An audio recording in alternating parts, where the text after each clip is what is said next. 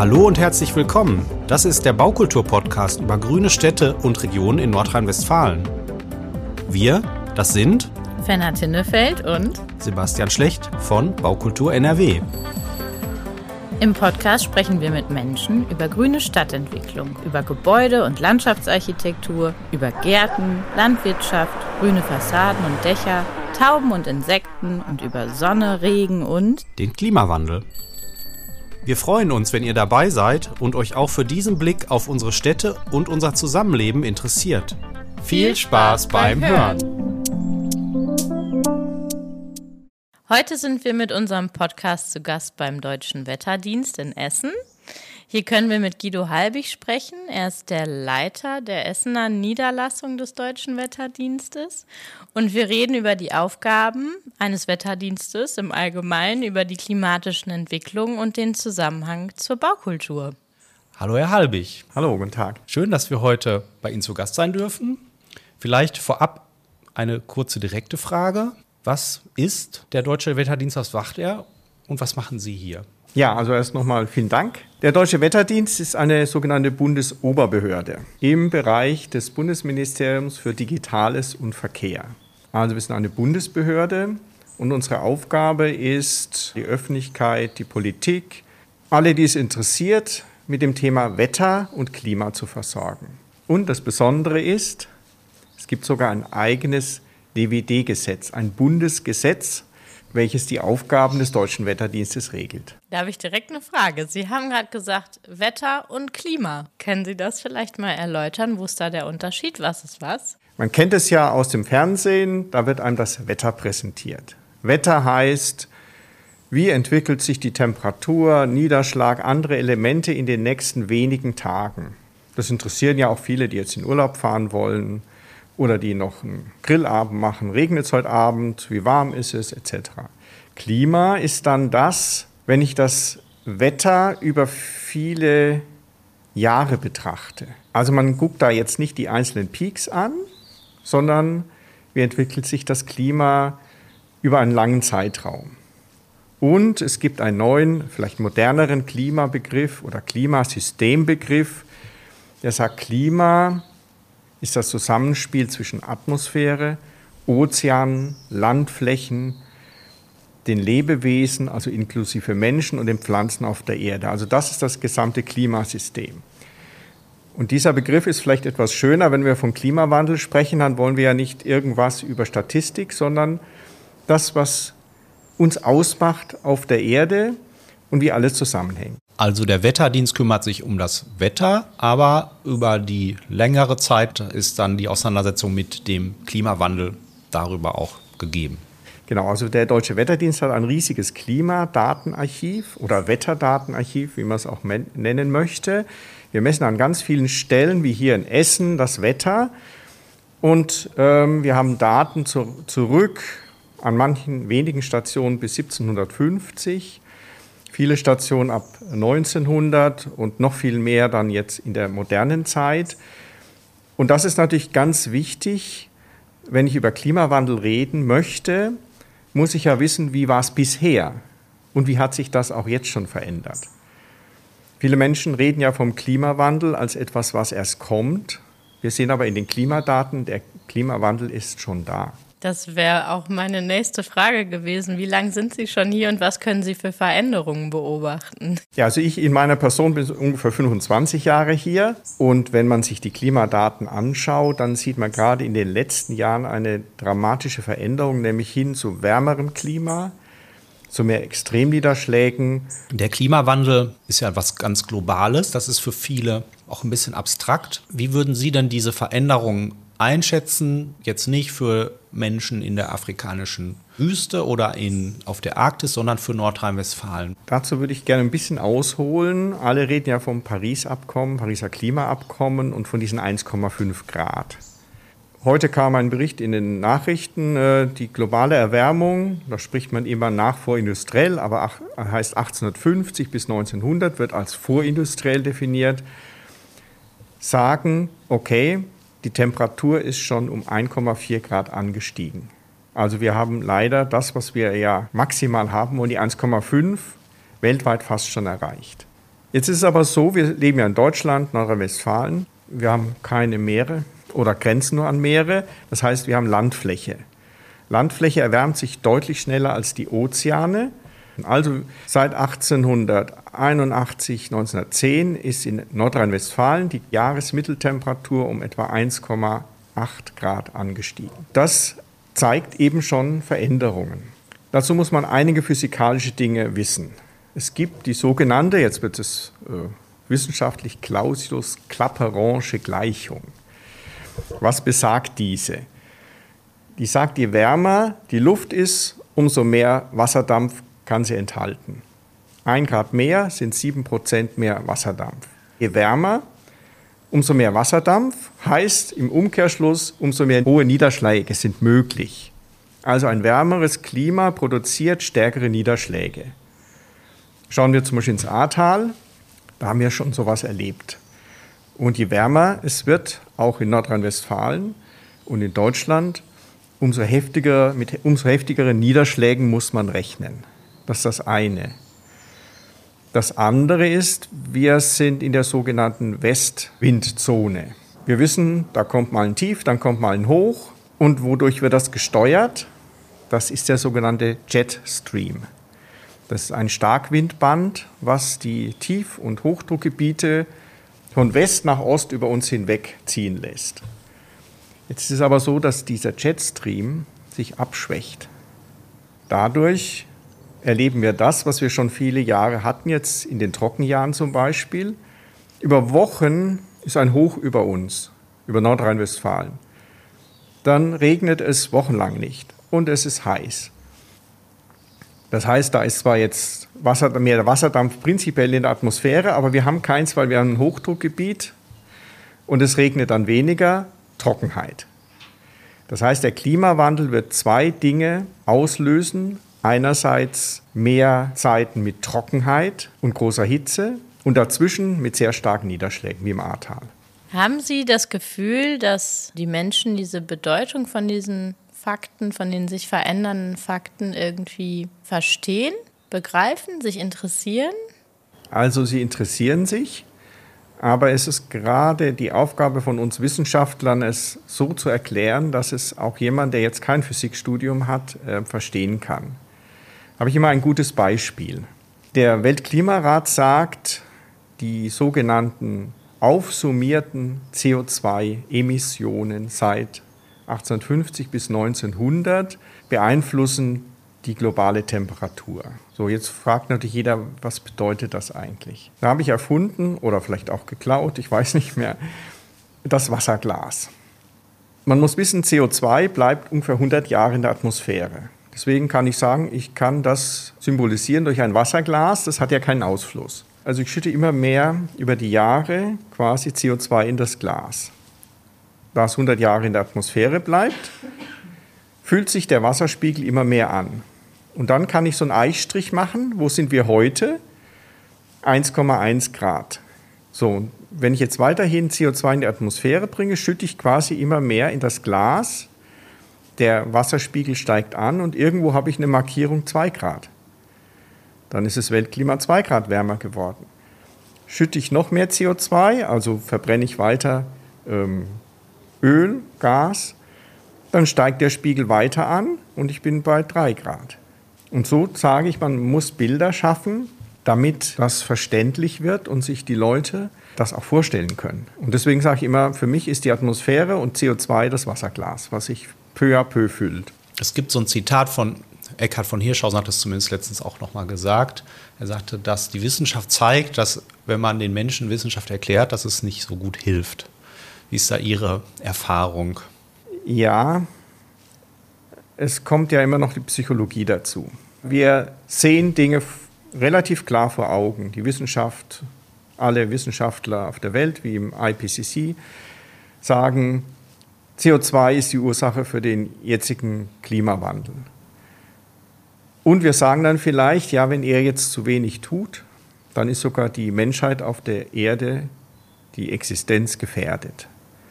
Dann sagt jeder, oh Gott, jetzt können wir vielleicht gar nichts mehr machen. Und dann muss man aus meiner Sicht als Wissenschaftler so einen Zwischenweg finden. Man muss schon die Wichtigkeit des Themas klar machen, aber sicherlich nicht immer mit der Apokalypse drohen. Weil dann sagen die Leute, ja gut, jetzt ist ja eh zu spät, dann kaufe ich mir noch einen größeren SUV und genieße noch das Leben und fliege nach Mallorca. Und das ist aber ein schwieriger, eine schwierige Gratwanderung, weil ich als Wissenschaftler sage, es ist wirklich bedrohlich und wir müssen dringend was tun. Ich muss es den Menschen aber so sagen, dass ich auch sage, wir haben immer noch die Möglichkeit einzugreifen und das Desaster abzuwenden. Sie haben ja die Fakten und Daten, die lügen ja nicht. Stoßen Sie trotzdem auf Unverständnis? Ja, also das gibt es immer wieder. Also viele sagen halt, da wird manipuliert. Gibt dann auch so Leute, die dann aus so Kurven irgendwas rausschneiden und sagen, guck mal, es wird doch jetzt wieder schon kälter. Ja, mit solchen Menschen muss man sich auch auseinandersetzen. Wir aber sagen, es gibt zum Beispiel die Weltorganisation für Meteorologie. Da wird überall auf der Welt nach denselben Grundsätzen gemessen. Wir vertrauen den Daten und es gibt ja auch nicht nur bei den Medizinern eine Ethik, sondern auch bei den Wissenschaftlern.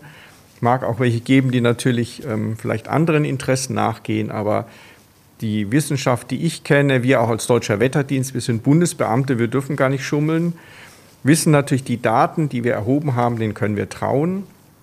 Und da sehen wir halt sehr genau, was passiert. Und durch die Modellrechnungen in die Zukunft sehen wir leider auch, was eben passiert, wenn wir jetzt nichts tun gegen die CO2- und Treibhausgasemissionen. Sie betreiben ja schon viel Vermittlungsarbeit, was ich so mitbekomme. Ähm, wie kam es denn dazu? Ja, vielleicht kann man das so begründen. Ich komme aus einer Lehrerdynastie. mein Großvater hieß Guido, war Lehrer. Mein Vater hieß Guido und war Lehrer. Ich, bin, ich heiße auch Guido, bin aber kein Lehrer geworden. Aber ich glaube, ähm, mir macht es Spaß, Vorträge zu halten, Wissen zu vermitteln, weil ich sage, ich habe das Wissen und ich sehe auch, es ist wichtig, dass die Menschen das wissen und dann gehe ich raus und möchte das eben vermitteln. Es gibt so die Fraktionen, die sagen, ja, es muss alles der Staat machen, ich bin viel zu klein, ich kann da eh nichts ändern. Und ich sage, ja, der Staat, die Regierungen müssen natürlich was tun, aber ich selber kann es auch tun. Und da finde ich immer, es war jetzt 30 Jahre Mauerfall, wenn ich das richtig im Kopf habe. Was war da? Da waren keine Panzer, da war, ist keine große Armee aufmarschiert, sondern waren ganz viele Menschen, die haben alle gerufen, wir sind der Staat, wir sind der Staat. Es waren die Menschen, die alle ein Ziel hatten.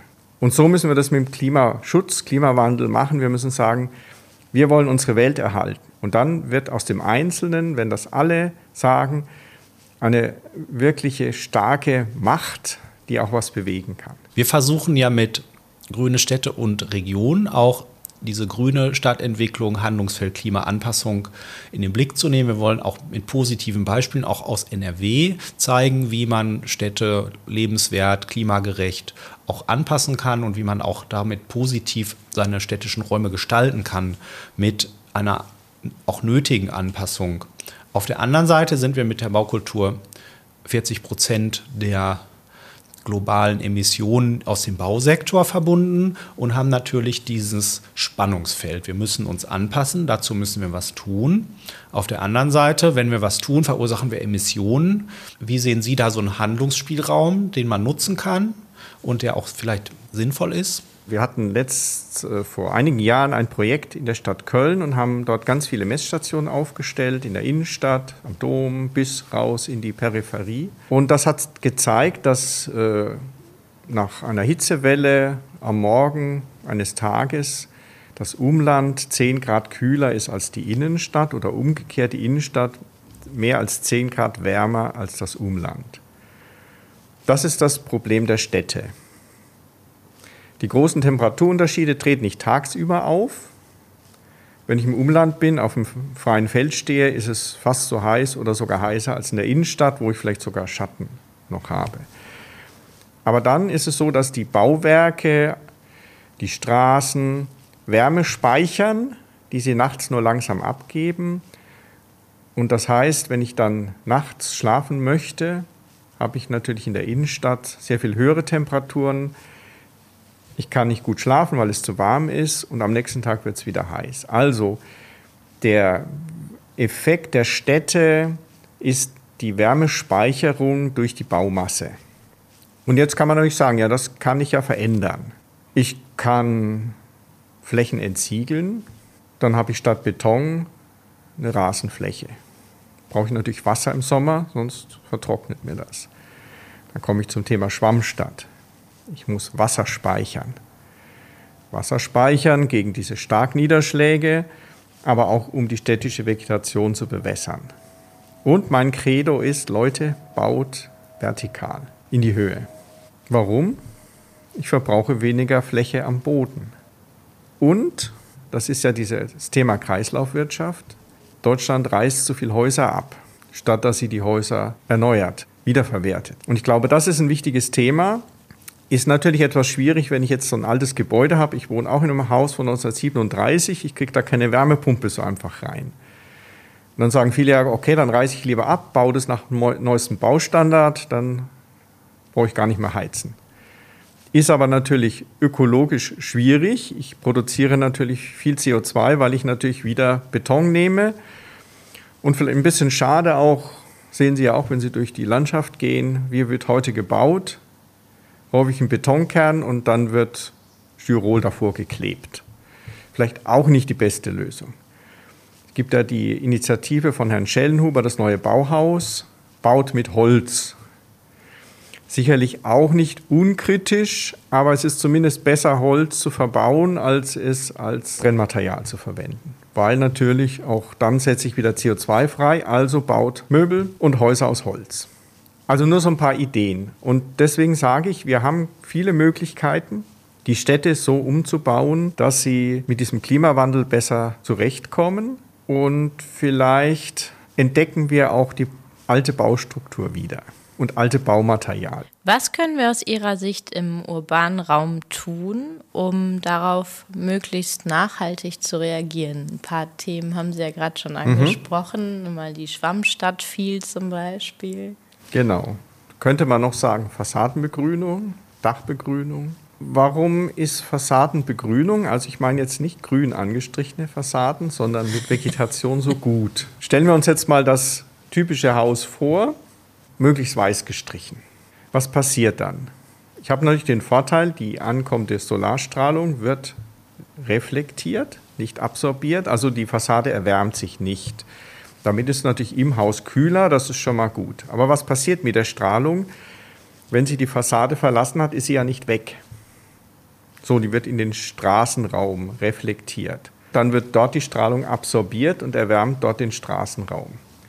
Es gibt ja viele zwangsbelüftete Häuser. Damit wird diese erwärmte Luft wieder ins Haus gesogen und muss dann zusätzlich gekühlt werden. Jetzt pflanze ich da was. So, was habe ich da für Vorteile? Erstens, die Strahlung wird auch absorbiert, wird dort aber von der Pflanze umgewandelt, zum Beispiel verdunstet die Pflanze, sorgt dafür für eine Verdunstungskühlung und der Straßenraum wird jetzt nicht zusätzlich erwärmt. Weitere Effekte sind, Weiße Wände reflektieren UV-Strahlung. So, wenn ich dann in so einem Canyon bin, Straßencanyon bin, kann, ich, kann sein, dass ich eine total erhöhte UV-Strahlung habe, weil ich kriege nicht nur die von der Sonne direkt, sondern auch die, die reflektierte Strahlung von den Hauswänden. Ich habe eine sehr hohe ähm, UV-Belastung, die ich natürlich nicht haben möchte. Und Pflanzen absorbieren fast 100 Prozent der UV-Strahlung. Noch was Tolles. Und sie haben auch die Eigenschaft, dass sie Staub rausfiltern aus der Luft. Also ist eigentlich eine begrünte Fassade mit Pflanzen was Tolles. Gleiches gilt natürlich auch für begrünte Dächer. Da merke ich im Straßenraum jetzt nicht so viel. Aber wenn ich natürlich eine Dachwohnung habe, dann gelangt natürlich auch weniger Wärme vom Dach in die Wohnung. Also beides sehr gute Möglichkeiten, ähm, die Wärmebelastung in den Straßen und in den Häusern zu reduzieren. Wir haben ja viel über Wärme geredet. Wie sehen Sie den Effekt dieser Schwammstadt? Wenn es wirklich stark regnet, wie stark muss dieser Schwamm dann sein und wie wirkt er sich dann aus? Also die Theorie oder Idee ist ja, ich speichere möglichst viel Wasser zwischen und lasse es nicht direkt in die Kanalisation, weil das Problem ist ja, es kommt dann irgendwo wieder raus. Also die Kanalisation ist ja nur auf eine, was weiß ich, fünf- oder zehnjährlichkeit ausgelegt. Wenn es also stärker regnet, dann ist das Kanalnetz voll. Gibt da die schönen Bilder, wo dann die Kanaldeckel wie auf so einer Fontäne oben tanzen. Also das ist halt in schon gebauten Städten schon das Problem. Wo will ich da den Schwamm bauen? Also wie will ich das Wasser in den Untergrund bekommen? Dass ich es dazwischen speichern kann. Aber auch da gibt es natürlich tolle Ideen. Die Holländer machen das, wenn da neue Hochhäuser gebaut werden, werden ein paar Tiefgaragen gebaut und die lässt man dann voll mit Wasser laufen, riesige Wasserspeicher, die dann nicht direkt in die Kanalisation gehen. Oder man kann natürlich auch so Unterführungen nehmen, vorher natürlich den Verkehr stoppen und lässt dann einfach die Unterführung volllaufen. Habe ich auch einen Zwischenspeicher. Ich kann natürlich auch Wasser in, in, Grünflächen ableiten. Das sind die sogenannten Wasserspielplätze. Auch da bitte die Kinder natürlich vorher entfernen.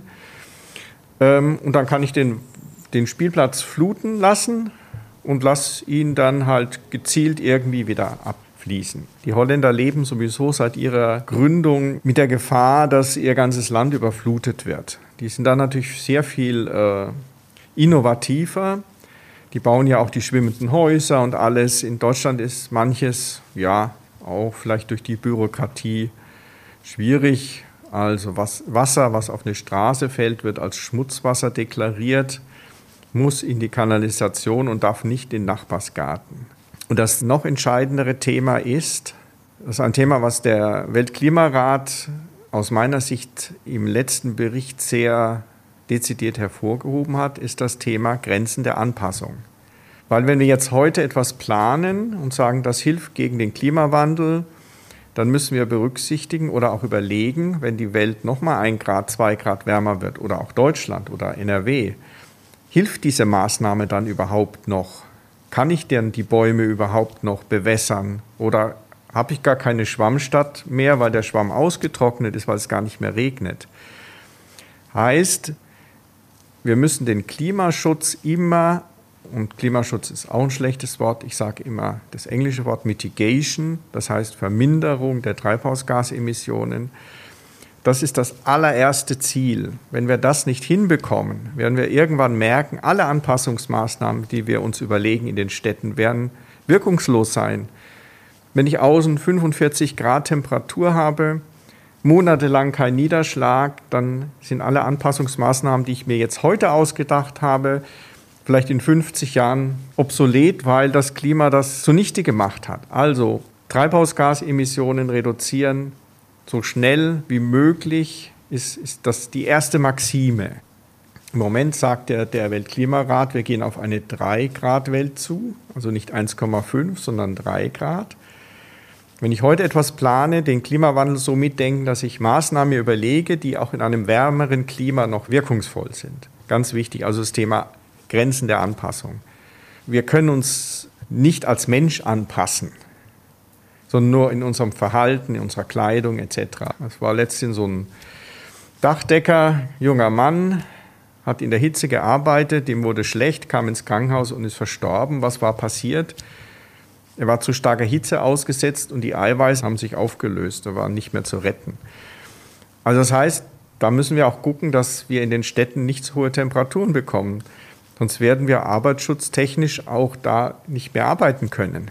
Es gibt ja jetzt schon relativ viel Wissen über die Übersterblichkeit bei Hitze und dass es richtige Hitzetote gibt. Es rückt ja damit so ins, ins Bewusstsein, ist ja auch ein Ansporn was zu tun, wobei das ja viel so im, ähm, im Stillen passiert. Die Leute fallen ja selten vom Dach, wie Sie jetzt beschreiben, mhm. sondern das sind ja Menschen, die einen Herzinfarkt haben oder ja. sowas. Sehen Sie, dass das bemerkt wird genug oder ist das noch eher so unter dem Radar in der Diskussion? Ja, ich kann es immer schwer beurteilen, weil ich lese das natürlich alles. ich kriege das natürlich mit, wieder 4000 Hitzetode letztes Jahr und so weiter. Ob das die Gesellschaft wahrnimmt, Das ist halt das andere. Ich, man beobachtet ja häufig in Nachrichten, wird es dann vielleicht einmal genannt kurz und dann ist es wieder weg. Ich sage aber, es ist ein ganz wichtiges Thema. Und da können wir natürlich in den Städten ganz viel tun. Eine Idee von uns ist, wir haben ein, so ein Stadtklimamodell. Dann kann ich natürlich dem Modell sagen, jetzt rechne doch bitte mal einen Weg aus, wie Herr Meier oder Frau Müller von Straße X zu welchem Zeitpunkt am besten zu ihrem Arzt, den sie aufsuchen möchte, kommen kann mit möglichst geringer Wärmebelastung. Dann kann das Modell sagen, okay, ich suche jetzt die Bereiche, wo ich zu der Zeit Schatten habe, durch Häuser, durch Bäume, wo es vielleicht eine Bushaltestelle gibt mit einem Wasserspender, wo ein Bus fährt, der eine Klimaanlage hat und vielleicht hat auch der Arzt eine Klimaanlage. Dann kann ich schon die Belastung, die die Person jetzt hat, nur bei ihrem Arztgang so reduzieren. Auch solche Dinge gibt es, wo man dann sagt, ähm, so ähnlich wie so ein Autonavi, wäre das ein Personennavi. Also es gibt da ganz viele Ideen, da kann man auch eine, eine App draus dann basteln, ähm, um die Menschen vor zu hoher Wärmebelastung zu schützen, wenn sie denn schon da ist. Und natürlich baulich, da sage ich, ist der Werkzeugkoffer riesig, was ich machen kann. Bäume haben Sie gesagt, auch ein großes Thema immer, gerade die sich um die großen Bäume zu kümmern, die dann ja den Schatten erst bieten, wenn sie schon ein paar Jahre mhm. alt sind. Herr Halbig, Sie haben gerade dieses äh, Multi-Agenten-Modell mhm. benannt. Ist das für jedermann schon zugänglich? Das klingt ja wirklich äh, interessant. Also das ist ein Forschungsprojekt vom BMBF angestoßen. Stadtklima im Wandel nennt sich das. Die Idee war, dass man das den Bürgern, den Stadtkommunen, Verbänden und so weiter kostenlos zur Verfügung stellt. Und das hat eben ganz viele Komponenten. Ich kann da Bäume reinbauen, ich kann äh, Fassaden verändern, also kann ich einzelne Gebäude auflösen. Und was natürlich jetzt ähm, eine tolle Fügung war, die Universität Berlin, Professor Nagel, entwickeln, haben entwickelt ein Verkehrsmodell. Das heißt, ich könnte jetzt dazu auch noch die ganzen Verkehrsbewegungen modellieren. Also gibt es dann eine Person A, die wohnt dort und möchte zur Arbeit, dann kann sie multimodal auch wählen, gehe ich zu Fuß, fahre ich Bus und so weiter.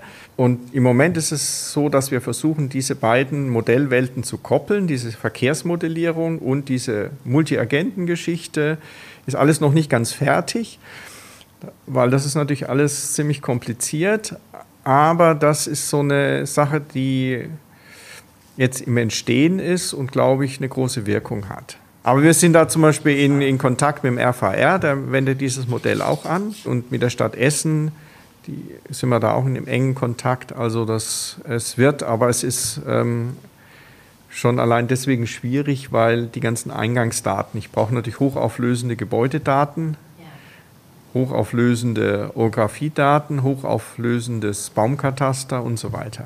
Die werden da alle eingespeist. Genau, und genau, und dann wird losgerechnet. Nicht mit dem Taschenrechner. Ja, Demnächst läuft es auf unserem Großrechner beim DVD und dann geht es natürlich ein bisschen schneller. Die nächste Weltklimakonferenz steht vor der Tür. Wie sehen Sie die Fragen der Baukultur in der globalen Debatte? Also Baukultur ähm, ist ja auch ein Thema der SDGs, also der, der Nachhaltigkeitsziele. Inwieweit jetzt die COP darauf Bezug nehmen wird, ja, das wird sicherlich spannend. Das ist ja natürlich jetzt in einem Land, äh, das jetzt nicht unbedingt durch Umweltschutz glänzt, sondern natürlich sehr viel Geld verdient durch die fossilen Brennstoffe. Ob das jetzt ein Erfolg wird, wird man sehen. Ich denke, für die Baukultur ist einfach wichtig, den Nachhaltigkeitsgedanken noch viel stärker in den Vordergrund zu schieben. Also welche Baumaterialien nehme ich? Es gibt ja auch schon viele äh, Ideen für CO2-armen Zement. Der Verbrauch an Sand ist ja natürlich auch ein Riesenproblem. Dann so Verbundstoffe, wenn ich alles zusammenklebe. Also ich glaube, das ist ein Riesenthema. Es ist so, dass diese COPs so in Trippelschritten vorangehen. Diese Berichte werden ja von allen Mitgliedstaaten unterschrieben. Das heißt, im letzten steht ja drin, der Mensch ist die Hauptursache für den Klimawandel. Das haben alle Länder, die ihm IPC-Mitglieder sind, das sind fast alle, unterschrieben und damit auch akzeptiert. Also es kann sich auch kein Land rausreden und sagen, hm, nee, also das glauben wir jetzt nicht mehr. Die haben es mit unterschrieben. Es gibt ja für jedes Land eine Regierungsdelegation. Also ich bin ja in der deutschen zum Beispiel. Wir verhandeln das mit und mit der Zustimmung, wenn wir als deutsche äh, Delegation zustimmen, ist das quasi dann, dass Deutschland dem auch zustimmt.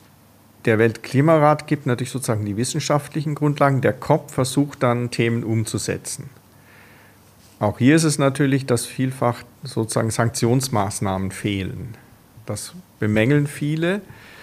Aber ich denke, wenn man da Sanktionsmaßnahmen reinschreiben würde, würde man auch zu keinen Ergebnissen kommen.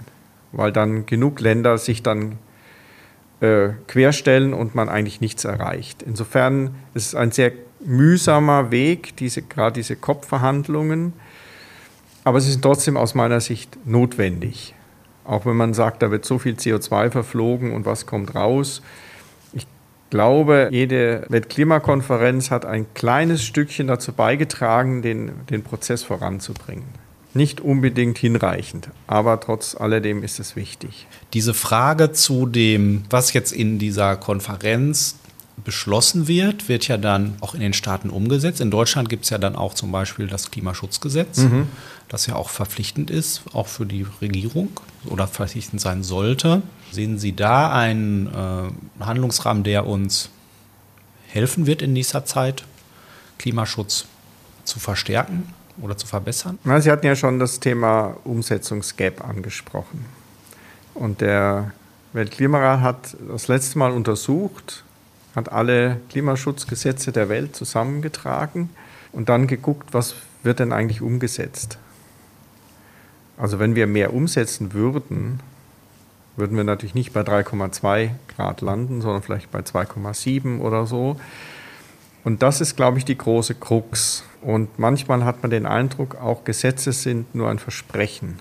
Und ich glaube, das ist vielleicht das, was auch die Wählerinnen und Wähler den Parteien klar machen sollten, wenn ihr sowas versprecht, so ein Gesetz macht, dann bitte setzt das auch Punkt für Punkt und Komma um, weil das ist wichtig für die Zukunft der Menschheit. Und vieles wird zu sehr relativiert, auch jetzt die Baustandards. Gut, man kann sagen, Deutschland hat eine Krise und das Bauen nach den jetzigen Standards ist teuer, ja. Aber wenn ich natürlich jetzt sage, okay, dann lasse ich das mal. Dann holt uns das vielleicht später ein, weil wir dann mehr dafür zahlen, für die Schäden. Es gibt eine sehr schöne Studie von Prognos, die haben ausgerechnet, so die Klimaschäden bis 2050 belaufen sich auf schätzungsweise 900 Milliarden. Ahrtal, andere Geschichten. Wenn man jetzt aber entsprechend Anpassung betreibt, und dazu gehört für mich das Bauen natürlich auch, dann kann ich diese Kosten dramatisch reduzieren. Und ich glaube, das muss der Weg sein, dass man zwar sagt, es mag jetzt im Moment schwierig sein, Klimaschutz weiterhin hochzuhalten, aber wenn man das jetzt zu stark lockert, dann holt uns das in 5, 10, 20 Jahren wieder ein mit noch höheren Kosten, nämlich um die Schäden zu beseitigen. Und da wünschte ich mir manchmal mehr Überlegung, was ich jetzt mache, wenn ich gewisse Dinge nicht umsetze, weil ja, verständlich natürlich, ähm, es im Moment viele Krisen gibt. Aber da sehe ich eine Gefahr, dass man dann jetzt das Thema Klimaschutz so ein bisschen zur Seite packt und sagt, ich muss jetzt erstmal das lösen, das lösen, das lösen. Aber indem ich ein Problem zur Seite packe, löse ich es nicht. Wenn wir das nicht hinbekommen mit der Reduktion, also wenn wir immer weiter CO2 in das Glas gießen, dann werden die Kosten, die wir aufwenden müssen, um Schäden zu beheben, Innenstädte noch lebenswert zu machen, Arbeitsplätze so zu sichern, dass man da noch arbeiten kann, bei weitem höher sein, als wenn wir jetzt wirklich sehr konzentriert und konsequent äh, in die Minderung von Treibhausgasen investieren. Aber ich fand das jetzt nochmal gut, was Sie gesagt haben, dass das ja auch Mut macht, das zu tun, damit nicht die nächste Generation doppelt und dreifach da äh, sich damit auseinandersetzen muss. Das ist eigentlich ein sehr schönes Ende. Ja, finde ich auch. Ich glaube, wir haben einen schönen Bogen geschlagen. Die Baukultur, den Klimarat, das Wetter. die Hitze, alles mitgenommen. Vielen Dank, Herr Halbig. Das war sehr spannend und wir danken Ihnen auch sehr für Ihren Vermittlungseinsatz. Äh, weiter so. Ja, es war wirklich ein sehr spannendes und aufschlussreiches Gespräch und wir freuen uns sehr auf die weiteren Debatten zu dem klimaangepassten grünen Städten und Regionen im Sinne der Baukultur. Auch ganz herzlich bedanken für die Einladung und die Möglichkeit an diesem Podcast teilzunehmen. Hat mir super Spaß gemacht. Macht Lust auf mehr. Und für mehr Informationen zu Baukultur Nordrhein-Westfalen könnt ihr gerne auf unserer Website gucken, www.baukultur.nrw. Oder schickt uns eine Mail an podcast.baukultur.nrw. Da freuen wir uns immer über Anregungen, Anmerkungen. Bis zum nächsten Mal.